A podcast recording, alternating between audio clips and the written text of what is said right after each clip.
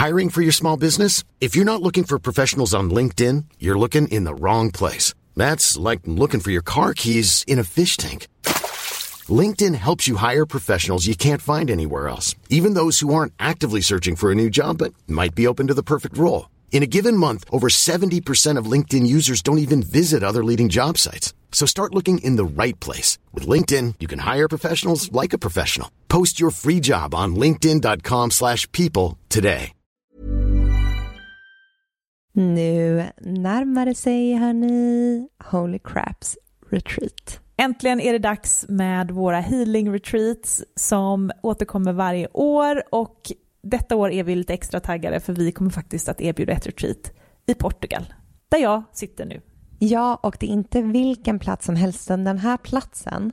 Jag är bara än så länge sett det på bilder, men vi ska ju faktiskt åka dit tillsammans snart. Och den ser helt magisk ut. Ja. Nej, men jag kan känna in känslan av att bara gå runt på den här platsen och allt vi kommer jobba med och Nej, men, alla fina möten och nej, den kommer hålla, det känns som att det kommer liksom, känslorna kommer kunna bara rinna ut i den här vackra jorden och det kommer vara eh, varma poolbad och det kommer vara, det kommer vara som en ljuv dröm. Ja, själva healingrummet där vi kommer ha klasserna har väl jättehögt i tak så det kommer finnas rum för så mycket expansion och växande i den här liksom underbara salen och eh, Nej men var, alltså varje gång jag tänker på det här retreatet så pirrar det i hela, hela Ja, jag känner samma. Ja, det är så otroligt kul. Så... Man känner energin bara zzz, Ja, jag vet, jag vet. Life force is flowing. Okej, okay, men detta datumet är 29 augusti till 1 september. Det är fyra dagar av ljuv Portugal, luft och magi. Och sen två veckor senare, den 12 september till 15 september, så ses vi hemma på underbara bäddar och ängar på Österlen för vår tredje omgång där. Och där har ni säkert sett och hört. Och det känns ju bara så hem, alltså det känns verkligen som att komma hem. Ja. Alltså där, det, man, vi känner liksom väggarna, vi känner hela auran, själen av bäddar och ängar och det öppnar också upp för ett väldigt tryggt och hållande och kärleksfullt space och vi kommer ju ha med oss våra fina foodgeeks även denna gången. Mm. Så in och spana in på holocrapco.com för att läsa mer om de här två fantastiska retreatsen så ses vi i sommar.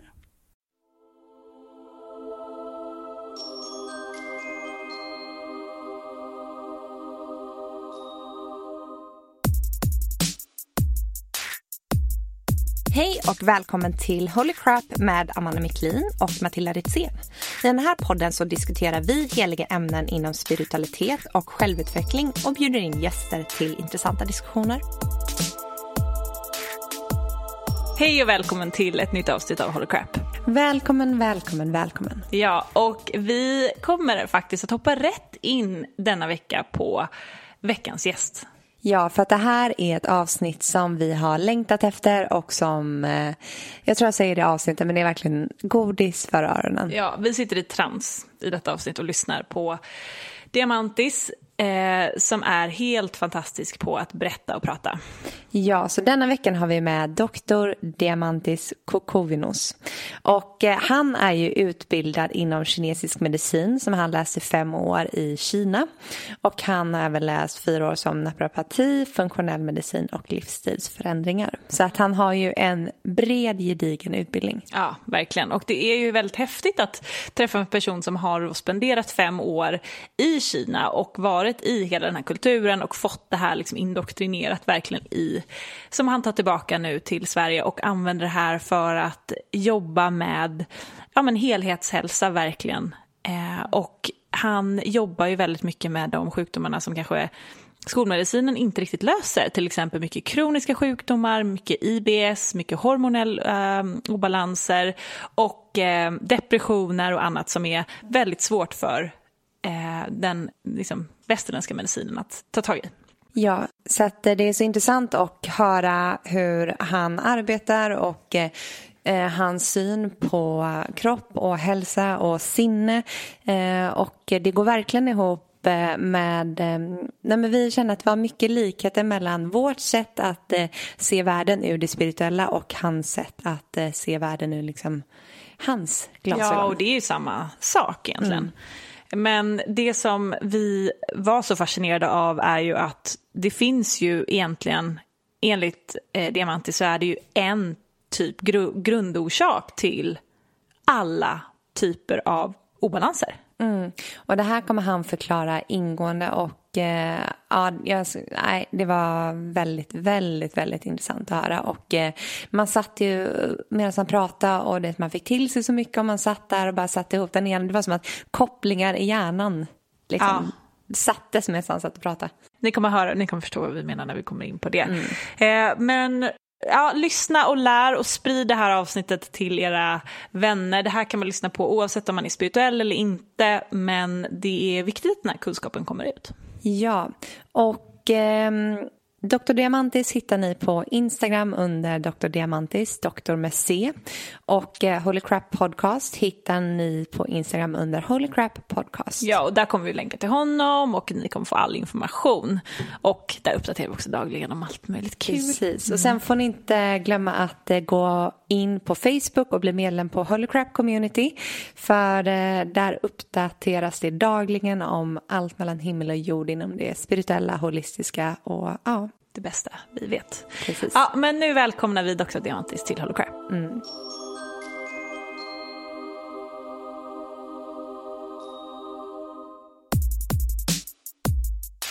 Hej och välkommen. Ja, vi säger Dr. Diamantis har vi kallat det men det heter det faktiskt på Instagram. Välkommen till Holy Crap Podcast. Tack så hemskt mycket. Säg nu ditt efternamn. Diamantis Kukovinos. Ja, så jävla coolt. Yeah. Grekiskt. Pappa från Grekland, ah. mamma från Polen. Jaha. Min fru från Chile. Oj, ja. coolt. Och du har en himla mix. Och du ja. har ett barn va? Vi har lilla Vida ah. på ett och ett halvt. Wow, mm. vilken härlig mix. Mm. Ja, men välkommen till Holy Crap. Tack så hemskt mycket. Vi har ju varit jättepeppade på att ha med dig och har följt ditt Instagram-konto väldigt länge. Tack så mycket. Och har fått fler rekommendationer från våra, vårt community att ta med dig. Ja, vad kul. Så att vi, ja men vi är excited och vi har redan suttit och snackat här lite innan och känner så här, mm, det är mycket bra good stuff här. Mm. Ja. Här, man, man vet att det är bra när man liksom inte vill sluta prata ens för att börja spela in podden. Ja. Så här, nu måste vi stoppa här. Men kan inte du berätta bara vad du gör och vad du kallar dina titlar? Ja, så jag läste då till naprapat först på Kräftriket här i Stockholm. Men under då min utbildning så kände jag att det inte var tillräckligt.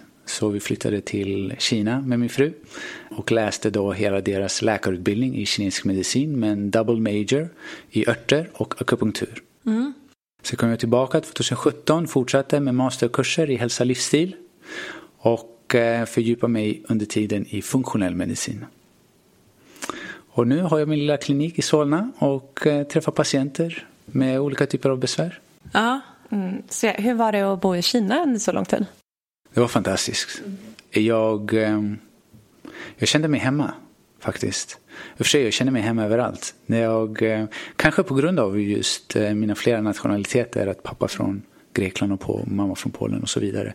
Men det var en fantastisk upplevelse att, att bo där och jag är otroligt tacksam att jag fick den möjligheten.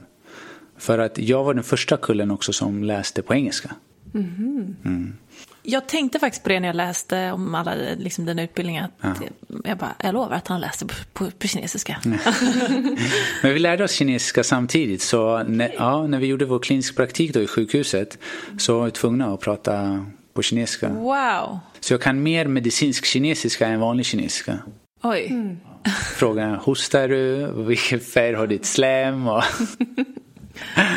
Sjukt. Men, och då i Kina så finns det alltså, den här utbildningen finns på universitet där? Ja, precis. Mm, för att i Kina, alltså kinesisk medicin och västerländsk medicin, de har väl lika stor utbredning? Ja, så sjukhusen där är oftast uppdelade i två områden. Den, vi säger västerländska, men vi egentligen menar den allopatiska. Ja. Och den kinesisk-medicinska delen. Och då finns det då ett alternativ för patienterna att välja vart någonstans de vill vända sig. Mm. Kan man få en mix? Ja, väldigt ofta. Till exempel, jag kan ta bara onkologiska avdelningen om man hamnar då, eh, drabbas av cancer. Då brukar man kombinera då både cellgifter och eh, kinesiska örter. Och då har man sett då i, i vissa fall att det ger väldigt bra resultat. Och eh, Fy, vad innebär det att vara läkare i kinesisk medicin? Hela utbildningen, femåriga utbildningen startade egentligen med västel eller allopatisk medicinska kurser. Som vanligt. Anatomi, fysiologi, biologi, eh, mikrobiologi och så vidare. Men sen så slår det över mer och mer till kinesisk medicinska eh, ämnen. Så vi började, första året hade vi då Basic Theory of Chinese Medicine och då börjar man då med daoistisk filosofi i grunden. Och så utvecklar man då från yin och yang-teorin går vi över till fem element-teorin till mer specifika då relaterade ämnen och så. Vad är Dao? Vad är det? Daoistisk filosofi är en filosofi då som ursprungligen då från Kina som har att göra mer med att sättet observera naturen. Nu, daoism finns som religion men finns också som filosofi så som det existerar också i yoga. Att man kan vara mer som filosofi än att vara hinduist. Eh, och samma sak också inom buddhismen till exempel. Och där är det där är grunden av yin och yang. Att tron att eh, när vi upplever verkligheten via vårt subjektiva syn eller sinnet, egot, då skapar vi den dualistiska världen. Men det är också, det är bara vårt sätt att se. Så det är egentligen fundamentalt finns inte bra, dåligt, fint, fult och så vidare. Det är ju bara en liten del utav det daoistiska. Men sen finns det också feng shui som ni kanske har hört talas om. Det är också en del, det kommer från daoistiska filosofin. Och just det intressanta är att om man kollar på de olika medicinska modellerna världen över, som till exempel ayurveda eller homeopati och så vidare, det har byggts på på en tidigare filosofisk bakgrund. Där man har gjort en, man inkluderat all tidigare visdom och kunskap och utvecklat det till någonting mer avancerat inom just hälsa. Och då har det blivit då kinesisk medicin. Okej, okay. men hur var det för dig att läsa om de här ämnena? Var det här någonting du visste och kunde innan eller blev det helt nytt? Det var väldigt nytt, så jag egentligen flög över dit i tron om att jag skulle läsa akupunktur. Men när jag då... Tji fick du. Ja, precis. Det intressanta är just här i, i Europa och i USA så tror vi att kinesisk medicin är lika med akupunktur. Men sanningen är att alla patienter som söker vård för, och hjälp från kinesisk medicinska modellen då är det 80 procent av alla får hjälp, ungefär 80 får hjälp med hjälp av kinesiska örter och bara en jätteliten del får då akupunktur. Men när kineserna började migrera till Europa och USA så har det varit svårt att ha med sig 200 olika örter men väldigt lätt att ha med sig några nålar. Så eh, den bilden, eh, inte att jag försöker medvetet eh, vända men jag försöker förklara varför just örterna är så otroligt viktiga. Men för att svara på din fråga, när jag satt min första, och jag kommer ihåg exakt vilken bänk jag satt, första lektionen i The Fundamental of Chinese Medicine och vi pratade just om Dao. Det var första gången i mitt liv jag var på rätt ställe vid rätt tidpunkt. Mm. För jag fick svar på existentiella frågor mm. om livet. Och, det var, och då relaterar man då tillbaka till de antika i en bok som heter Huangdi Neijing, uh, The Yellow Emperor's Inner Classic. Så det är, det är en dialog mellan två personer och där förklarar man och även refererar till dåtidens antika. Hur de levde i fullständigt symbios med naturen. De var i naturen och inte utanför naturen så som vi är. Exakt. Ja. Och det där, det där verkligen tryckte på en knapp och kände att jag, jag hör hemma här. Det är så intressant. Gud, vilken, alltså jag tänker bara fröjden. Och, vi som också är så intresserade av sånt där. Och sitta där i den här liksom, bänken och bara... Oh, ja. Ja, det låter som en drömutbildning vill jag säga. Mm, det var fantastiskt. Så otroligt tacksam. Och till mina professorer och lärare. Var en, alltså jag skriver till dem åter och återigen att jag är så tacksam. A lot can happen in three years. Like a chatbot may be your new best friend. But what won't change? Needing health insurance. United Healthcare Tri-Term Medical Plans, underwritten by Golden Rule Insurance Company, offer flexible, budget friendly coverage that lasts nearly three years in some states. Learn more at uh1.com. Hey, Dave. Yeah, Randy. Since we founded Bombus, we've always said our socks, underwear, and t shirts are super soft. Any new ideas? Maybe sublimely soft. Or disgustingly cozy? Wait, what? I got it. Bombus. Absurdly comfortable essentials for yourself And for those facing homelessness. because one purchased equals one donated. Wow, did we just write an ad? Yes. Bombas. Big comfort for everyone. Go to bombas.com slash ACAST and use code ACAST for 20% off your first purchase. Tacksam för denna möjlighet. Ehm, men vad är då största skillnaden mellan att vara läkare i kinesisk medicin och eh, så är det allopatisk eller västerländsk medicin? Så vi tenderar att säga västerländsk medicin eftersom vi använder den mest i väst eller att det kommer härifrån. Men även i väst finns det andra typer av medicinska modeller såsom homeopatiska modellen. Och även längre tillbaka om vi går till den hippokratiska modellen som det finns en community i Grekland som man arbetar på det sättet. Ehm, och där per definition kan man inte bara säga just bara västerländsk men mer specifikt då ska man säga allopatiska modellen. Och då om man kollar då historiskt hur den har utvecklats eh, senaste århundraden, vilket är en väldigt ny typ av medicinsk modell. De jobbar eh, väldigt vi skulle, Reduktionistisk. Man försöker förstå sig på olika sjukdomar och kommer på minsta detalj. Och även försöker man göra det på genetisk nivå. Och med olika typer av nya metoder att kunna påverka genetiken för att skapa olika typer av lösningar på människors besvär. Men eftersom, och i samband då med The Human Genome Project som inte riktigt blev det resultatet man förväntades. Man trodde att man då på gennivå skulle kunna bota med många sjukdomar. Men sen förstod man att det är epigenetiken som styr då generna och inte tvärtom.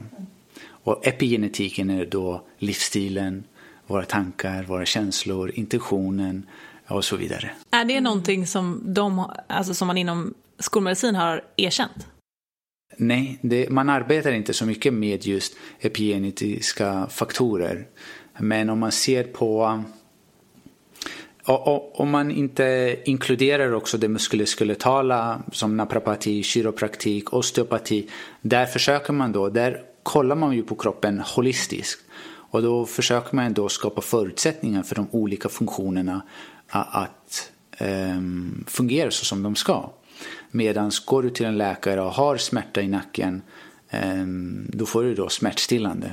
Så man dämpar då symptomen. Vilket, missförstå mig inte, det är otroligt, jag är otroligt tacksam för den medicineringen som existerar och eh, olika typer av ingrepp och behandlingar. Men allt är endast vid behov. Så vi, vi tar ett exempel, en autoimmun sjukdom som ulcerös kolit. Om jag har ett väldigt kraftfullt skov. Vad är det? Det är en inflammatorisk tarmsjukdom mm. då, då immunsystemet då attackerar eh, sin egen vävnad. Så har du en väldigt, eh, ett väldigt kraftfullt skov, då ska du ta då kortison och, för att dämpa inflammationen och andra relaterade medicinering. Men samtidigt kanske börja kolla underliggande faktorer på varför just det här har hänt i första taget. Ja. Och det är där, då kommer vi in till livsstilsfaktorerna um, överlag. Vi kallar det den biopsykosociala anledningen och vi kommer till det lite längre fram mm. eh, och går in i det för jag, jag, tycker att det är otroligt viktigt ja. att folk förstår sig på just det här begreppet och vad det innebär. Mm. Miljön helt enkelt. Mm. Det är så viktigt just med det här med vi förespråkar väldigt mycket just ett holistiskt levande, det här med helhetshälsa. Ja. Och uh, förstå vikten av alla olika delar av livet. För det spelar in på just din hälsa där man inte bara kan liksom stirra sig blint på en del i hela det här pusslet. Precis. Mm. Men eh, vi är också lite nyfikna på hur du kom in på, vill du berätta lite kort om din resa? Ja, eh, 14 år gammal, led av många olika typer av allergier. Eh, vaknade mitt i natten och var kliade i huvudet. Så fruktansvärt att jag inte kunde sova. Så jag var tvungen att gå upp till och duscha iskallt vatten för att ja, bedöva smärtan. Och sen gå tillbaka och, och, sova. Och jag höll på så i kanske något år. Och jag trodde jag skulle leva med det i resten av mitt liv. Vi gick till läkaren, gjorde alla tester. Kom inte på varför. Så min mamma tog mig, hon är från Polen och uppväxt då med en tradition i naturmedicin. Så hon tog mig till den kinesiska damen utav Lilla Essinge som många känner till, doktor Nie. Och så fick jag akupunktur. Och efter kanske några månader så var mina besvär borta. Så hon planterade ett frö där, eller den planterade ett frö där. För jag var så nyfiken på vad var det de här nålarna gjorde. Mm. Ja. Sen fortsatte jag göra om mitt liv och då spelade jag basket. Och efter gymnasiet så spelade jag professionell basket i sju år totalt. Innan jag förstod att det var inte min sanning. Mm. så då tog det tvärstopp och då började jag mina studier. Mm. Ja. Och då var det självklart då att det skulle handla om det här? Eh, absolut inte. Eh, det, det, lustiga är att jag hade inte läst en enda bok fram till 23-24 års åldern från början till slut. Hade inget intresse alls. Fram tills jag hamnade, eller bok, min mamma gav boken Den självläkande människan av mm. Edin i mina händer. Mm. Och där väcktes ett fantastiskt intresse. Och i samband med det, bara lite tidigare, så hade jag hört eh, Petter i en eh, intervju, rapparen, hur han förklarade att han som ung också inte hade något intresse när det kom till böcker. Och eh, att han också tog upp en bok, hittade sitt område och sen kunde han inte sluta. Mm. Ja. Låter som en projector. Ja, ja, och sen är det också så här, vet, när själen vet och vet då är man liksom... Exakt. There's no return. Nej, och sen bara andas man böcker. Exakt. Den ena efter den andra. Mm. Mm. ja, det känner vi igen. Men och, och sen så, för du började som naprapat, eller hur? Precis, så jag läste naprapat och redan eh, under andra terminen då vi började jobba på elevkliniken med massage och så vidare. Så okej, okay, det kom en patient in med um, ont i nacken och ont i ländryggen. Men det som drev mig ofta var vad mer kan vi göra för den här personen? Och då var det också att jag ville kunna hjälpa med de eh, invärtesbesvär som många hade. Om det var kvinnor, om det var hormonellt eller vad det nu kan vara. Och, ehm, och då redan i mitten av utbildningen, andra året, så tänkte jag men ska jag hoppa av och läsa till läkare? Och då var det, ska jag läsa läkare på Karolinska eller ska jag till Kina och läsa den typen av medicin? Så jag gick tillbaka till doktor Nia och diskuterade det här med henne och sa men vill du lära dig det här på riktigt? För då funderar jag, ska jag läsa på akupunkturakademin? Ska jag till England och läsa en treårig utbildning? Till USA och läsa en fyraårig? Hon sa, vill du lära dig på riktigt? Då måste du till Kina. Och då gick jag hem och sa till min fru att vi ska flytta till Kina. och vad sa hon då? Hon sa let's do it. nice, ja. bra fru. Ja, faktiskt. Hon är bäst. Och eh, hon samtidigt läste eh, dels till grafisk designer och så läste hon sen intensivkurs i akupunktur. Oh, wow, mm. så ni jobbar ihop? Eh, ja, ni hon, ja, hon okay. är också där. Hon hjälper till mest nu med förbereder örterna. Mm. Mm. Wow, kul att ha ett företag ihop. Ja, faktiskt. De här örterna är man ju också lite nyfiken på att uh, höra mer om. Ja. Örterna just, det var människorna använt sig av under årtusenden. Sen början. Och eh, varför just örter? Det är just att örterna migrerade på land långt innan människan fanns. Mm. Och de har ehm, bemött många olika typer av stressfaktorer på liknande sätt som människan har. Så för att de ska kunna migrera upp på land så var de tvungna också att kunna anpassa sig. Då var det UV-strålningen var ju helt annorlunda än att vara under vatten. Så de var ju tvungna att bli fantastiska kemister genom då bepröv, alltså att prova och misslyckas fram tills att komma fram, okej, okay, hur kan vi då skapa förutsättningarna för att vi ska kunna överleva? Skydda oss mot UV-strålning, eh, temperaturskillnader, eh, bakterieangrepp, eh, virus, svamp och så vidare. Så, och det fantastiska nu är att när vi äter då, eller dricker örter, då blir deras immunsystem en del utav vår. Och många gånger är vi ju direkt beroende utav då eh, växternas immunsystem som till exempel C-vitamin. Och då mm. vet vi att vi kan inte producera det. Vi kunde en gång i tiden så som schimpanser kan och, eh, men sen dog det ut för någon anledning och det, varför det är delade meningar. Men hur som helst. Men vi är direkt beroende utav växter. Men hur mycket av dagens läkemedel som används inom skolmedicin är baserat på växterörter? Jag tror mer än vad folk tror. Jag tror, eh, jag tror förra året så gjorde Illustrerad vetenskap en serie och, och eh, skrev just, tog kinesisk medicin, eh, akupunktur, kiropraktik, mindfulness och så var det örter också. Och de visade, och det här var väldigt intressant om, om man såg den artikeln från eh, lite olika perspektiv. Först säger de då att örter inte fungerar, att det är farligt. Men sen så har de, nu vet jag inte procentuellt, hur många procent som egentligen från örter. Så det är nästan som... Varför dubbel- säger de att det inte fungerar då? Jag tror inte vi ska gå in i det området Nej, just okej. idag. Det blir politiskt. Ja, jag förstår. Exakt. Ja, för att det, just det här örter, det är väl en väldigt stor del i just kinesisk medicin. Precis. Man uppskattar i hela Kina har man ungefär 10 000 olika örter. Och när man säger örter då är det inte bara örter, det är insekter, delar utav djur och mineraler också. Alltså för oss så känns det ju väldigt, väldigt naturligt att vi, i och med att vi är en del av naturen, också ska använda naturen för att liksom läka obalanser. Precis. Ja. Ja. Obalanser sker inte ifall människan är i naturen. Du ser, en gång i tiden så var det så mycket lättare för vi säger dåtidens läkare att behandla människor. För att vi följde naturens rytm bra mycket bättre än vad vi gör idag. Teknologi är fantastiskt, elektricitet är fantastiskt. Men det gör också, skapar möjligheten att människor kan vara uppe hela natten. Ja? Och då stör man hela sömncykeln och hur det påverkar då eh, vår hälsa. Eh, ja, bilen, fantastisk, men vi behöver då inte motionera. Och så vidare. Snabbmat, mikron och så vidare. Och eh, vi kan ju transportera då mat från andra sidan jorden hit. Så, och då tidens då, då var man mer eller mindre i naturen, var tvungen att äta det naturen erbjöd enligt den säsongen. Ekologiskt, närodlat och så vidare. Och där fanns det också en, man var mer i samma rytm. Folk var mer i samma rytm med naturen och årstiderna. Ja.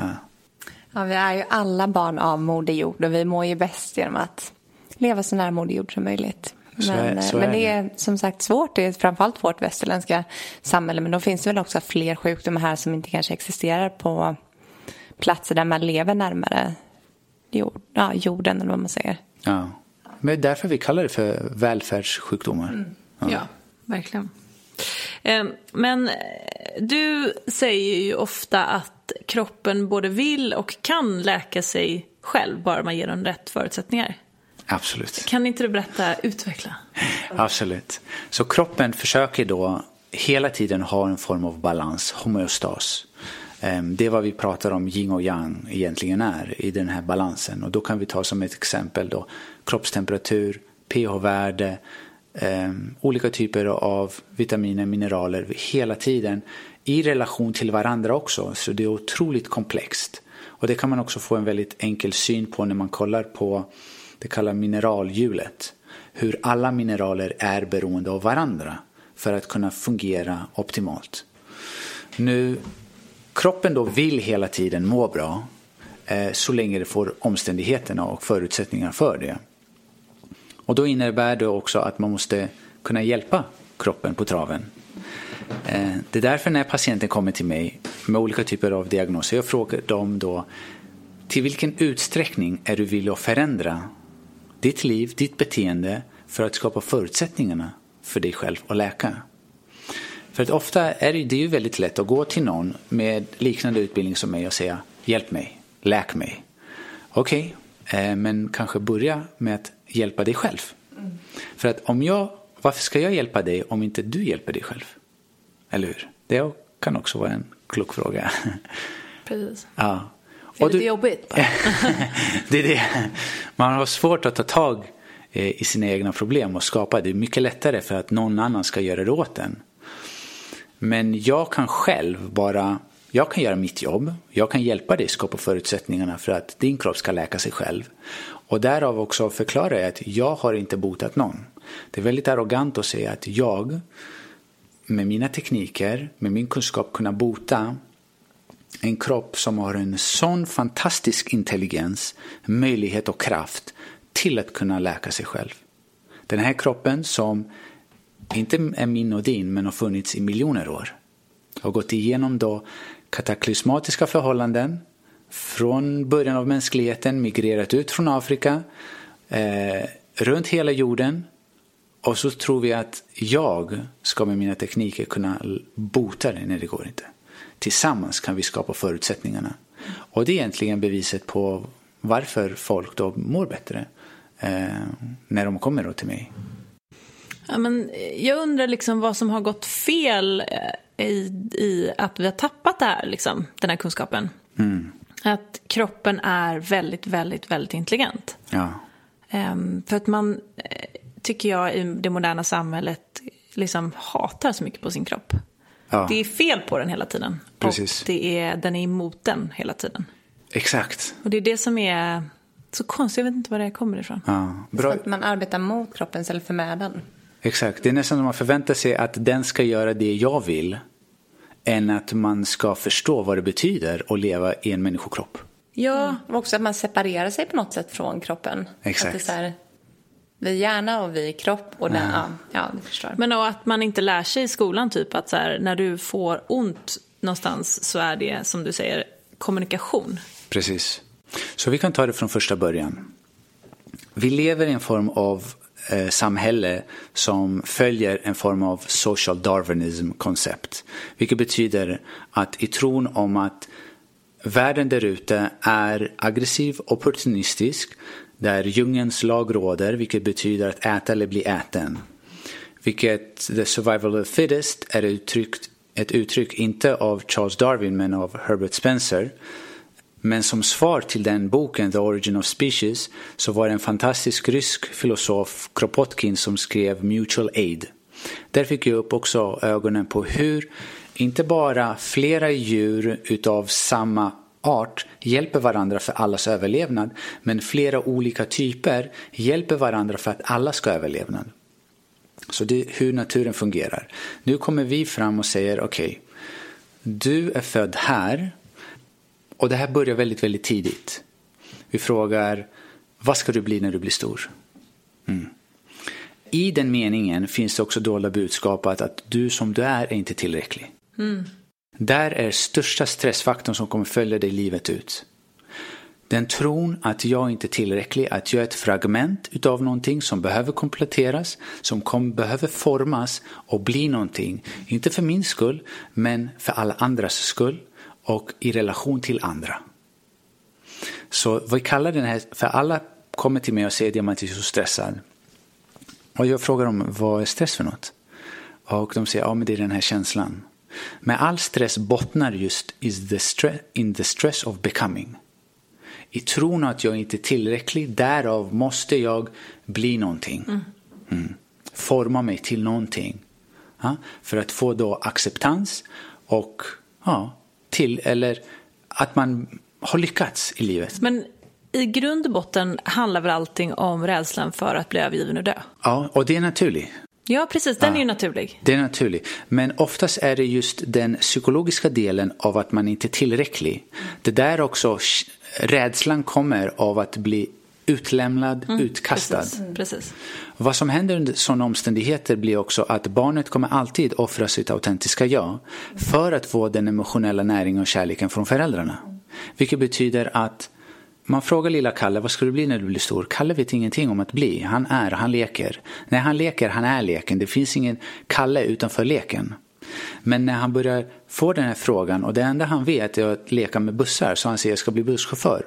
Men pappa är civilingenjör och mamman är jurist och det är ingenting som är accepterat. Så de skrattar bort det här och barnet känner av det här att jag gav inte rätta svaret.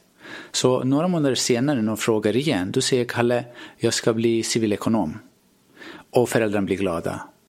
Vad Kalle har gjort är att offrat sitt autentiska jag för att bli någonting i föräldrarnas ögon så att den kan få den kärleken från, från sina föräldrar. Och det har ju på något sätt skapat en programmering då i det här lilla barnet som han kommer bära med sig fram till dess att han Exakt, bryter. exakt. Så den blir då indoktrinerad i hur den ska tänka. Den börjar med att den fundamentala tron att jag som Kalle är inte tillräcklig, därav måste jag bli civilekonom för att bli tillräcklig. Kalle vet ingenting om vad civilekonomi är. Han har skjutit sig själv i foten, men det är tydligen vad han ska bli. Och för att bli det så måste han ha bra betyg från gymnasiet. Så han kämpar med sin utbildning, inte för kunskapens skull, för att han ska lära sig om livet. Det är för att få de här betygen för att kunna komma in i den utbildningen. Så han kommer in i utbildningen och därefter märker han, holy crap, det är så många andra här också. Jag kan inte vara sist i klassen, jag måste vara först i klassen. Då kämpar han igenom hur många år den är, fyra, fem år utbildning. Hela tiden just för att bli någonting psykologiskt. För att föräldrarna också frågar hur gick det på tentan? Ja. Och har man också kanske en dominant eller en känslokall förälder, även någon som kanske är inte visar känslor på rätt sätt, vet inte hur man ska hantera, då tolkar lilla Kalle det här hela tiden på sitt sätt. Kalle vet inte att vad som händer honom är på grund av sina föräldrar, inte på grund av honom. Men barn gör på det viset att de tolkar det på grund av mig det här sker. Oavsett om det är en skilsmässa, om de bråkar, oavsett vad det är. För det är någonting, någon överlevnadsinstinkt i vår i aphjärnan. Liksom. Precis. Mm. Det, det, det är så man tolkar saker och ting. Så nu går Kalle mm, ut eh, utbildningen och får examen. Han tror äntligen kan jag slappna av. Men nu förstår han att helt plötsligt, nu är jag arbetslös. Så han går och söker arbete och han kommer in i ett stort företag, låt oss säga SEB. Och då börjar han längst ner på botten i hierarkin. Och då ser han sig runt och säger, ja, men herregud, jag kan inte vara längst ner. Jag måste ju klättra i det här. Så vad gör jag? Jag kämpar och jag säger aldrig nej. Jag tar på mig extra jobb. Jag offrar min hälsa för att, för att någon annan ska bli glad och känna att jag är tillräcklig. Så nu auktoriteten hemifrån, alfahanen eller alfahonan, har nu blivit då arbetsledaren, chefen där ute som man har svårt att säga nej till för att man har samma indoktrinerad beteendemönster som när man hade lite att man inte kunde säga nej till sina föräldrar. Jag får så mycket olika tankar i huvudet. Ett, mm. Ett är att min, som, smärtan i mina axlar som jag haft i en månad bara mm. dunkar. Ah. För att jag känner igen mig så mycket i den här situationen. Och allt där är jag. Eh, och min andra tanke var att den här nya generationens barn som kommer nu som sätter gränser direkt när de börjar på en arbetsplats. Nej, jag tänker inte göra det här. Nej, jag vill inte göra det här. Vi som är bara några äldre tycker också att de är lite bortskämda. Mm. Eh, och det snackas mycket skit om dem. Okay. Eh, alltså det gör ju det, så, ja, men de här, här nya, de är så bortskämda och de har varit så bortskämda hos sina barn, föräldrar och så. Ja. Men när jag hör det här, ja. då är det helt rätt. Att de inte vill jobba sena nätter, de vill inte liksom, ja men liksom, alltså high self-worth mm. egentligen. Frågan är vartifrån det här nejet kommer ifrån. Mm. Ja. Kommer det från en plats till att jag förstår att jag har rätt att säga nej eh, på grund av min hälsas skull. Så jag kommer inte offra. Så vad egentligen stress är, och det tragiska är det står också i arbetsintervjuer när man går till, du ska vara stresstålig. Hur stresstålig är du? Det betyder, är du, är du redo att offra din hälsa ja. för företagets skull? Mm. Och det är så intressant för det känns som att eh, både du och jag Matilda och så många i vårt community som lyssnar är, har just nått vet, den här um, insikten när man kommer till den här frigörelseprocessen när man försöker frigöra sig från det här som man låst in sig själv i. Man jobbar med sitt undermedvetna och man ser upp sig från jobb som inte längre känns aligned. Så väldigt intressant att få följa alla som lyssnar hur de är mitt i just det du beskriver, att ja. man frigör sig ja. från det. För vad kan det här skapa för blockeringar? Alltså Låt mig först säga att det fantastiska arbetet ni gör är att ni skapar möjligheterna för allihopa att göra en inre esoterisk resa. Och det är avgörande. För att jaget kommer aldrig lösa jagets problem. Många kommer till mig och säger jag försöker älska mig själv, jag försöker förbättra mig själv. Låt oss se vart jaget är. Vad är det här jaget? För att alla, jag säger, alla dina problem är personliga. Du har inget icke-personligt problem. Så personen är kopplad till alla de här bränderna som är, din, som är dina problem. Så antingen så kan vi då släcka en bränd efter den andra medan det dyker upp andra bränder. Eller så kan vi ta reda på vem är den här personen jag tror jag är som jag identifierat mig själv med undermedvetet genom mitt liv. För att när den fallerar, fallerar också dina problem. Exakt så. För det är så häftigt, eh, vi pratar ofta om energier och att när jag själv bestämmer mig för att sätta förväntningarna någon annan, alltså att inte ha förväntning på någonting längre. så försvinner hela problemet kring den saken. Exakt. Och det här med att sluta spela samhällets roll. Att det, är så här, det känns som att vi alla har klivit in i roller och vem spelar man den rollen för? Och det är lite då man... Man inser att jag spelar den för min chef som spelar den för sin chef som spelar den för en aktieägare som spelar den för sin fru som spelar den för... Ja. Och så går det runt. Ja. Som spelar från ett trauma de hade från sin pappa och så vidare. Men låt oss gå vidare och se hur det här beteendemönstret kommer sen manifesteras fysiskt. Så när man då har offrat sitt autentiska jag på grund av då det psykologiska blivandet. När man förtrycker sitt autentiska vilket innebär då att jag inte talar min sanning och jag inte lever i min sanning. Känslor av irritation, frustration, stress, att man hyser agg någonting från det förflutna blir naturligt. För att man får inte vara sig själv. Jag får inte uttrycka mig själv till mina föräldrar och säga nej jag vill inte. Det här är inte min sanning. Man har inte det utrymmet. Då kommer också alla de här känslorna enligt kinesisk medicin kommer sätta sig i organet levern.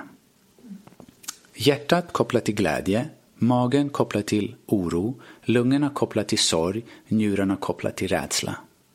Så när vi är glada, vi är varma om hjärtat. När vi är oroliga, magen känns som en knut, vi har ingen lust att äta. Skrämmer man ett litet barn så kissar den på sig. Och sorg, vi har att göra det med eh, om du sörjer så blir svag i kroppen, svag röst och så vidare. De känslorna då kommer göra att leverns energi är stagnerad. Vi kallar det för liver chi stagnation. Det är egentligen eftersom kroppen följer vårt sinne. Nu vi är stagnerade i det förflutna. Men också vi pendlar mellan förflutna och framtiden. Så vi är deprimerade av vad som har hänt, ångest för vad som kommer hända. Vår dysfunktionella uppväxt, vilket betyder att vi har offrat vårt autentiska jag, har gjort, skapat utrymme för egot att växa till sig undermedvetet. Nu är det den som styr ditt liv. Och det har blivit en form av anarki samtidigt. Så när detta sker så kommer också fysiska symptom manifesteras. Det första som händer då när leverns chi har stagnerat säger vi, det beror på vad din genetiska svaghet är. Men jag kan raba upp några saker som direkt kopplar till leverns chi som är stagnerad. Och det är IBS. IBS just för att vi kallar det inom kinesisk medicin att levern attackerar magen. Nu om vi kollar det från funktionell medicinsk synpunkt då vet vi att när vi är i den ständiga stressen av blivandet är vi per automatik i fight or flight. Det, den typ delen av nervsystemet kallar vi för eh, den sympatiska delen istället för den parasympatiska. Och för lyssnare som inte riktigt har koll på det här, nervsystemet har två faser, sympatiska och parasympatiska och man är antingen i det ena eller det andra. Man kan inte vara i båda samtidigt. Så när vi är då i fight or flight, per automatik är vi inte då i det parasympatiska, vilket är rest, digest, detoxify, rejuvenate, rebuild. Kroppen kan endast läka när vi är i den parasympatiska delen av nervsystemet.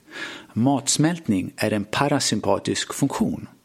Vilket betyder att är jag stressad så kommer inte kroppen prioritera att producera magsyra, kommer inte prioritera att producera galla från levern.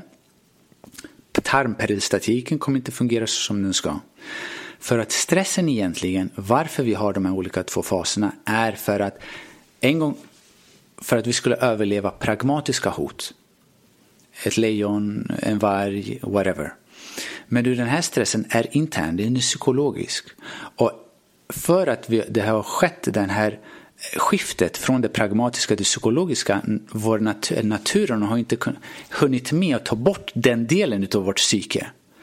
Så nu är den här, det här lejonet är då internt och vi kan inte springa ifrån det, så vi är kroniskt stressade. Och det gör då att magen producerar inte magsyra som den ska, så när vi äter bryter inte ner maten på rätt sätt. Går ner till tarmarna, det är ofullständigt nedbruten mat. Där då finns det opportunistiska bakterier som kommer växa till sig och skapar då en dysbios. Det kan man mäta med olika funktionellmedicinska tester som i min värld tycker jag är otroligt relevanta. Det finns otroligt mycket forskning, bra tester man kan använda sig av det här för att se. Som en biprodukt då kommer de här opportunistiska bakterierna producera också en gas, vi kallar det för putrefication. Och den här gasen gör då att man blir väldigt gasig men svullnar upp också i magen, med eller utan smärta. Så det här är en utav liver cheese stagnation som kan vara. Nummer två, menstruationsbesvär.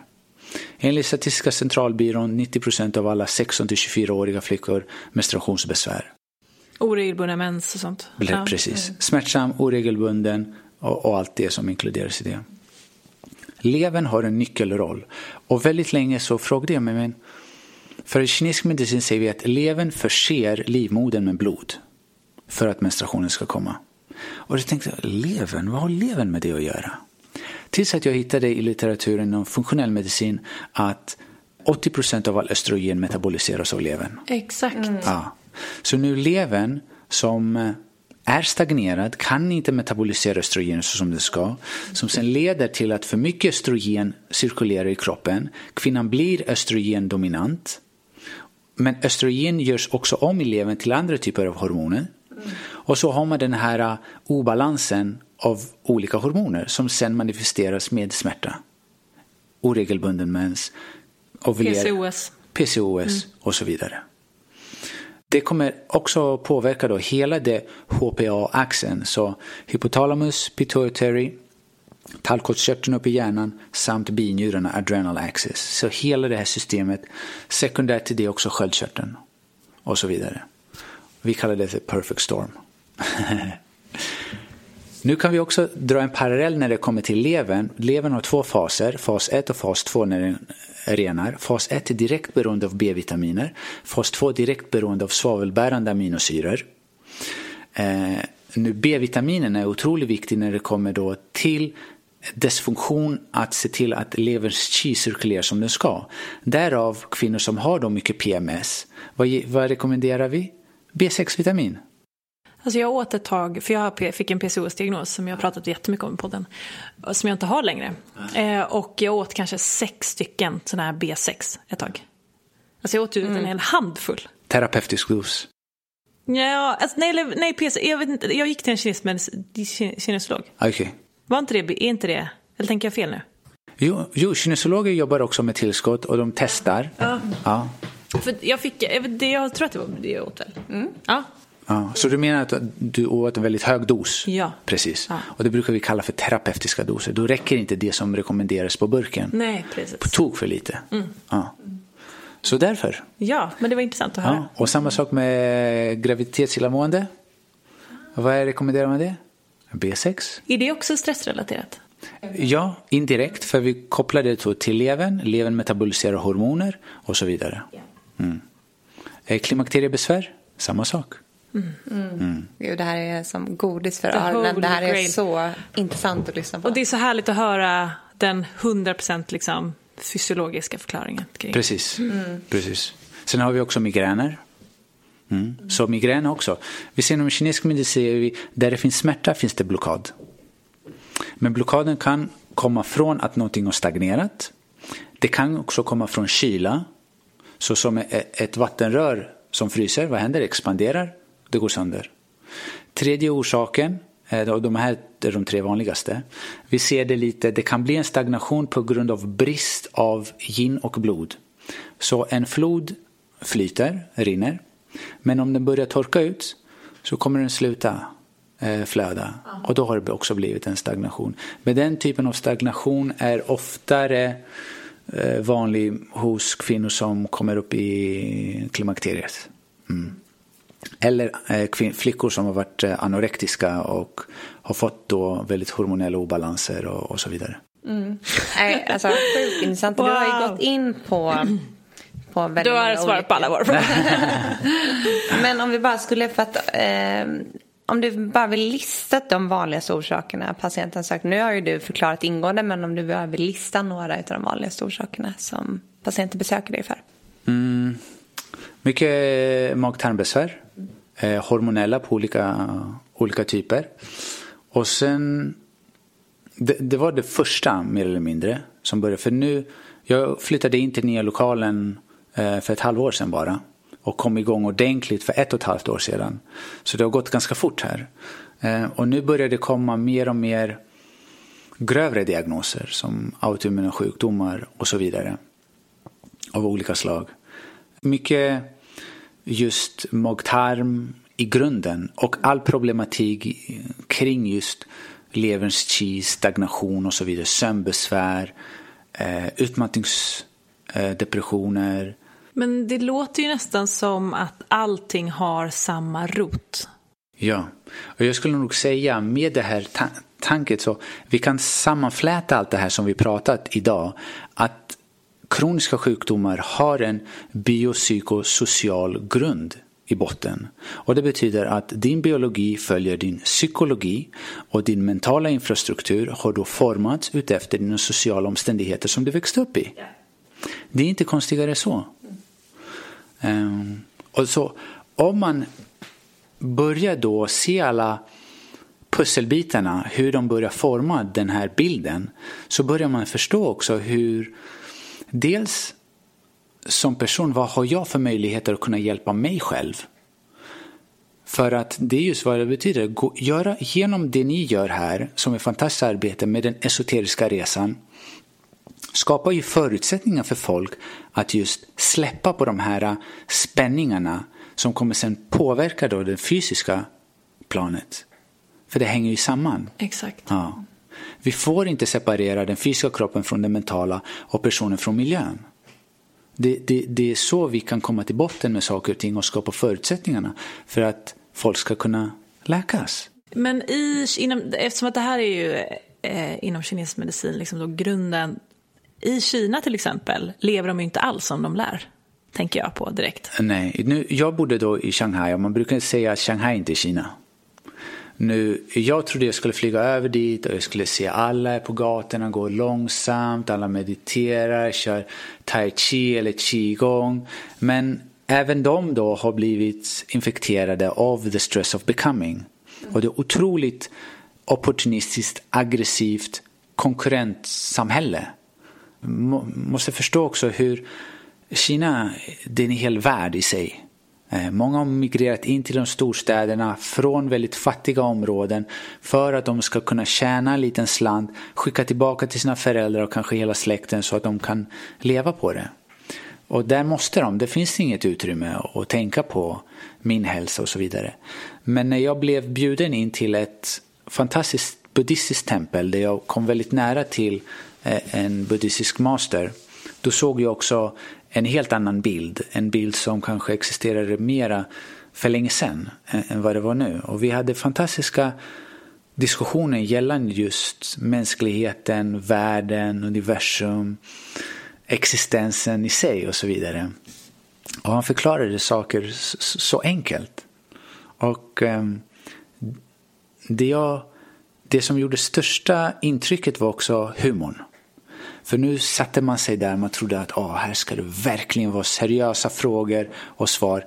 Vi glömmer bort väldigt mycket humorn och den spontana leken till livet. Vi är för viktiga för oss själva. Och en lärdom som jag tog att när jag var i Kina så började jag göra det här. Jag rekommenderar också till väldigt många att se dig själv i spegeln varje morgon. Och jag började säga till mig själv, kolla på dig Diamantis. Du tror du är så viktig. Som om du ska förändra världen. Som du ska åstadkomma något stort och generationer framöver ska komma ihåg dig. Och bara det här, upprepa det ett par gånger, bara släpper på all den här tyngd av just det psykologiska blivandet. För att även jag var fast i det här. Jag var också indoktrinerad på mina sätt. Hur jag, vem jag behövde vara. För att även och jag brukar säga det här till mina patienter att du kan försöka övertala hela världen om varför du gör saker och ting men bara only you can bust yourself. Jag hade övertalat hela min vänkrets, min familj att jag är genuint intresserad och vill läsa en master och sen doktorera. Men i grund och botten var det just för att jag ville ha en PhD bakom. Och vakna upp en dag och sa, men vem försöker jag lura? Då bara släpp, lev din sanning, tala din sanning. Bara det. Alltså det är så, så viktigt det du nämner för att eh, mycket i den spirituella communityn, vi pratar ju mycket om det liksom med Holy Crap community och också det här med att hitta sitt syfte och bli riktigt bra på det, förändra världen.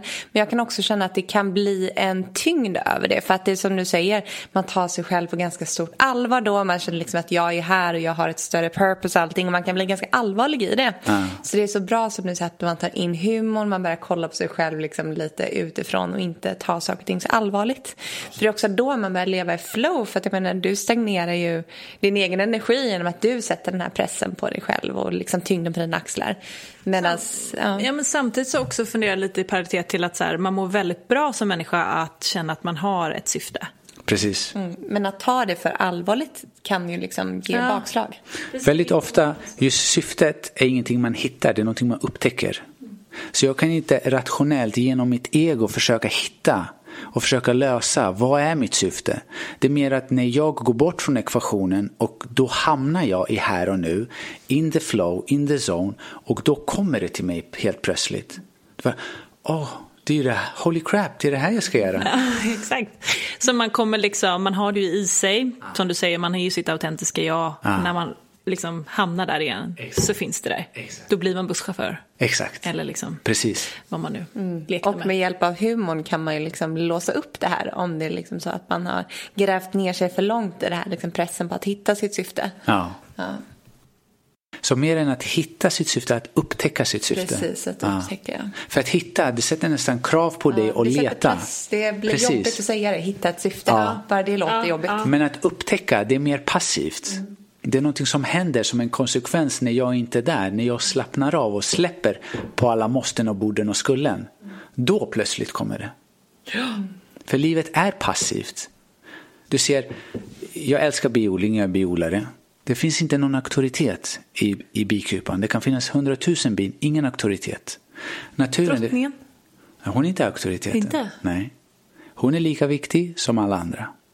Det är det som är grejen. Och vi ser naturen också. Allting sker av en passiv cykel. Det är ingen som säger att ah, jag ska bli det största trädet som bara finns. Men det är ju något träd som ändå täcker de andra träden så att de inte får någon sol. Men vissa behöver täckas så de inte bränns. Ja. Alla har sin del i naturen. Precis. Och det finns Och då inte... kämpar de inte sig fram. Nej. Nej. Busschauffören och, vad ska vi säga, startup-killen som alla känner. Alla arbeten är värdiga, lika värdiga. Nu tyvärr också bor vi i ett samhälle där, där eh, vi betalar dem på olika sätt. Och, och det är inte av en politisk anledning men det har ju blivit så för att mer komplexa arbeten behöver man betala det mer sällsynta, tyvärr. Men ett liv är lika värdigt som det andra och alla behöver göra sitt del för att det hela ska fungera. Alla har ju sin viktiga roll i det stora. Jag brukar säga att man kan se världen som en stor arbetsplats. Varenda liten roll är exakt lika viktig. Exakt, så är det bara. Ja, och det som vi mycket pratar om är ju det här med att liksom när du väl skiter i att försöka becoming, Ah. become, så det är då det blir flow. Det är då du får saker. Det ramlar ju fasen ner pengar från himlen liksom. Det blir ju, du blir belönad. Ja. Men något jag tar med mig väldigt mycket det är också det här att man ska upptäcka sitt syfte istället för att hitta sitt syfte. Det tror jag var, ja, det var väldigt, väldigt Men bra. gud ja. Ja. Kanske lite som en avslutning här då. Vad är dina bästa tips för att uppnå hälsa? Kanske framförallt om du har smärtor, kroniska sjukdomar. Jag skulle säga att det första är just den här esoteriska resan. Gör väldigt tydligt allt du inte är. Mm. Jag kan inte säga allt jag säger min och mitt. Per automatik kan inte jag säga att jag är det. Om vi säger min penna. Det är min penna, den tillhör mig. Jag är inte pennan. Min hand. Mm, den är min, den tillhör mig. Om någonting händer, tjopp, ingen hand. Jag är fortfarande här. Och på samma sätt kan vi ta bort ganska många delar av kroppen. Ja? Vad är du när du inte har saker och inte... Vi kommer till det. En sak där. Okej. Så vi kan inte säga att vi är vår kropp, men vi har en kropp, eller hur? På samma sätt när du går in i bilen och kör bilen, du blir inte bilen. Du är född in till den här kroppen som förnyas. Varje sju år har du fullständigt ny kropp. Eller hur?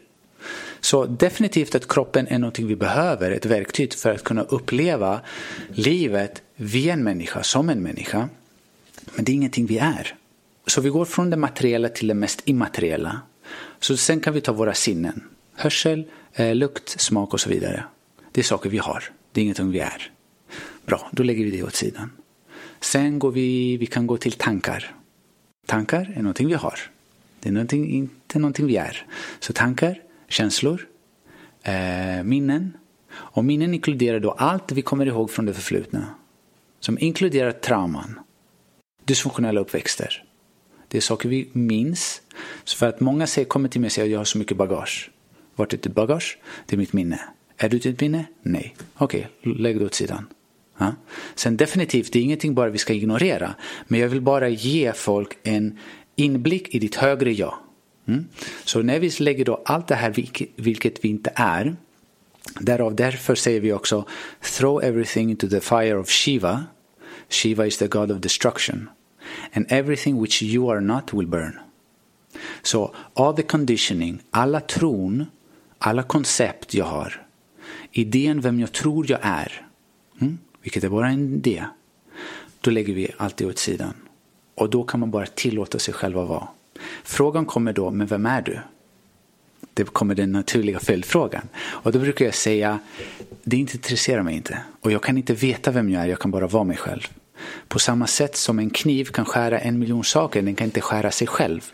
Så kan jag inte veta vem jag är, men jag kan bara vara mig själv. Men många får nog börja upptäcka sig själv. Exakt. Ja. För att den upptäckten, den, också, den blir lite mer, den är mer subtle. Den är väldigt finkänslig och det är ingenting som man riktigt kan sätta heller ord på. Eller hur? Det är bara en djup intuitiv känsla. Och den känslan är mer, på engelska vi säger då I am. Mm. Men till och med utan jaget. So you become this amness of beingness. Vi, vi har ju någonting som vi har gjort ganska mycket så visualiseringstekniker kring ditt högre jag. Ja.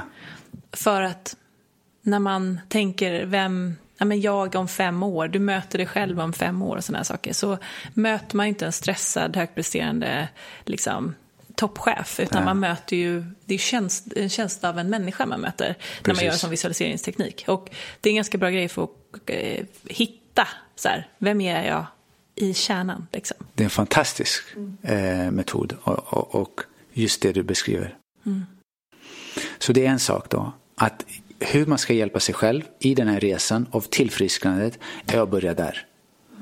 Vem är jag inte för att bara tillåta sig själv? Och då faller det också av alla måsten och skulden och borden. För det är personen som försöker bli någonting hela tiden. Och då säger jag inte att du ska bara bli apatisk och bara sitta hemma och säga men ingenting vi vill särskilja det praktiska med det psykologiska. Du kan ha tio stycken startups. Du kan jobba från morgon till kväll. Gör det. Men gör inte det i tron om att du kommer bli någonting. Det är bara det. Fortsätt jobba som vd i något företag eller vad du än är. Men inte i tron om att du kommer bli någonting i andras ögon. För att sanningen är att du är perfekt bortom perfektion. Mm? Inget i hela universum kan varken lägga till mer värde i vem du är eller ta värde i vem du är. Och på så sätt bara tillåta dig själv att vara. Så det är den här separationen från det praktiska, från det psykologiska. Och då kan man också använda den delen till väldigt många olika saker. Så någon säger, ni säger till ja, men ni gör de här förändringarna och så säger någon det är svårt. Okej? Okay? Är det svårt praktiskt eller psykologiskt? Praktiska, då behöver man bara praktiska tips på hur jag ska förändra saker och ting. Men det psykologiska, då blir det mer att man tror på sina egna tankar. Därav blir det den som säger att det är svårt och den som säger att det är lätt, båda har rätt. Beror på ditt sinnestillstånd. Det ena är det. Sen eftersom vi bor då i en kropp och det här är vårt tempel och det är heligt så måste vi förstå vad behöver den här kroppen för att må bra. Den behöver sömn. Mm. Eh, när behöver den sova? På natten. Två timmar innan klockan tolv, sex timmar efter. Börjar man där. Vätska behöver den. Vi dricker vatten, te, grönsaksjuicer. Det är den vi dricker. Kost. Naturlig, så som det är en gång. Inga mänskliga påhitt. Så jag förespråkar inte för någon diet. Helst efter säsongen, närodlat ekologiskt som det går. Men inga mänskliga påhitt. För det känner inte kroppen av. Den, den känner inte till det. Mm. Du menar alltså när det är processat? Mm. Precis. Ja. Så kroppen har en teamrelation med det som den har ätit i miljontals år. Så det är otroligt viktigt. Nu kanske jag gick för långt. Tusentals, för vi går igenom också när vi upptäckte vi kallar det för the domestication of fire. När vi upptäckte eld började vi äta då även kött och då har också vår fysiologi förändrats. Nu säger jag inte att man bör eller inte bör äta kött för väldigt många tror att hälsa är lika med mat. Jag tycker att det finns en överfokus på kosten. Allt handlar om vad är dina behov mm. och i vilken säsong. Nu är det så att ingen folkgrupp någonsin har existerat och bara ätit växter så långt norrut. Så oftast brukar jag förespråka om lite animaliska under vintern, mera vegetariskt och veganskt under sommaren ifall det går. Men allt efter din konstitution, vad behöver just du? Mm. Och eh, tillskott? Tillskott baserat på vad vi har för brister. Väldigt många gissar sig fram. Så när de kommer och, och säger till mig listan på eh, vad de tar så frågar jag vet du att du har eller gissar du? Och då är det då alltid bättre att veta än att gissa sig fram. Och då kan man göra funktionellmedicinska tester som man kan köpa från en grossist i England. Smart Nutrition säger, skickar jag alla mina patienter till att köpa för att jag vet att det är det billigaste som finns. Mm. Hårmineral, fantastisk. Avspeglar till oftast till 99 procent dina depåer och hur du ser ut intracellulärt i kroppen. Och inte extracellulärt, det är därför det blir väldigt relevant med hårmineralanalys istället för blodprov. Vi kan ta magnesium som ett exempel som existerar.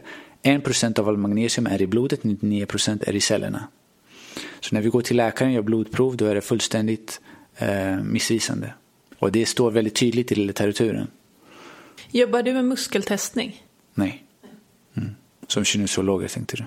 Mm. Gör. Nej, det gör jag inte. Men jag har själv varit på olika typer av, uh, använt mig av maskiner som kollar, scannar och så vidare. Jag tycker det mest bästa testerna just idag är faktiskt hårmineral och andra relaterade funktionellmedicinska analyser. Mm. Oh, wow. Ja, mycket, mycket bra kunskap här.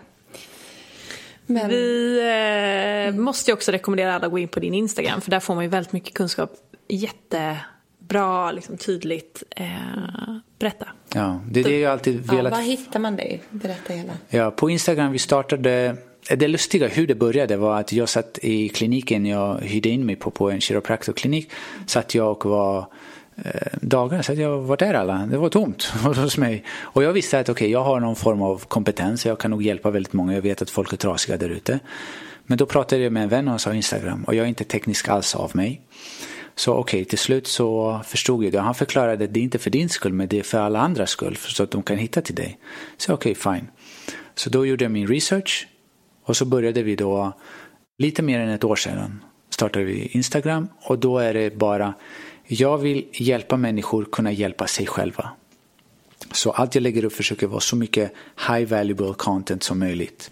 Det som glädjer mig är just att folk kan relatera och lära sig mer utav det jag lägger ut. Jag har inga, eh, jag vill inte växa, inte växa, det intresserar mig inte. Det är bara att folk ska kunna se att det finns andra möjligheter och ta tillbaka makten och känna att jag kan göra någonting för min hälsa. Precis, och det, jag menar bara det här är ett bevis på att behovet finns där ute. Att folk vill kunna liksom få de rätta verktygen, kunna ta kontroll över sin hälsa, ja. helhetshälsa. Precis, mm. precis. Det är det som är grejen. Och då var det då patienterna började säga, men wow, kan inte du starta en podd? Och så tänkte jag, okej, okay, snällt av dig, men I don't think so. Men så kom då den ena personen efter den andra och sa samma sak. Så gick jag hem till min fru och bara, hej, kanske vi ska starta en podd? och då försökte jag då via mina avsnitt high valuable content. Då förklarar jag först vad kinesisk medicin är, vad det gör och sen har jag också berört vissa områden när det kommer ofta mycket eh, kvinnohälsa och hur vi ser på saker och ting. Ja. Mm. Ja, men så din, din podd heter Dr. Diamantis. Precis. Den Instagram finns... Dr. Diamantis. Precis. Och vi kommer länka ifrån vår Instagram, Holy Crap Podcast, så att ni kommer inte kunna missa det. Nej. Men du, tack snälla för att du kom hit och gästade Holy Crap Podcast. Tack så hemskt mycket tjejer.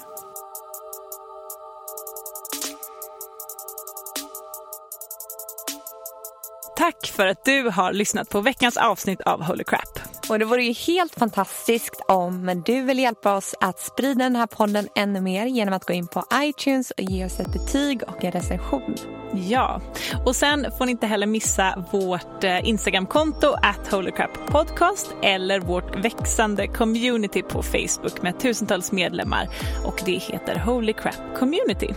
Sen så har vi också lanserat vår hemsida www.holycrapco.com och där hittar ni information om kommande event och mycket mer så missa inte den. Tack för att ni har lyssnat. Ha en fantastisk dag eller kväll. Puss och kram! Flexibility is great. That's why there's yoga. Flexibility for your insurance coverage is great too. That's why there's United Healthcare Insurance Plans. Underwritten by Golden Rule Insurance Company, United Healthcare Insurance Plans offer flexible, budget friendly coverage for medical, vision, dental, and more. One of these plans may be right for you if you're, say, between jobs, coming off your parents' plan, turning a side hustle into a full hustle, or even missed open enrollment. Want more flexibility? Find out more about United Healthcare Insurance Plans at uh1.com.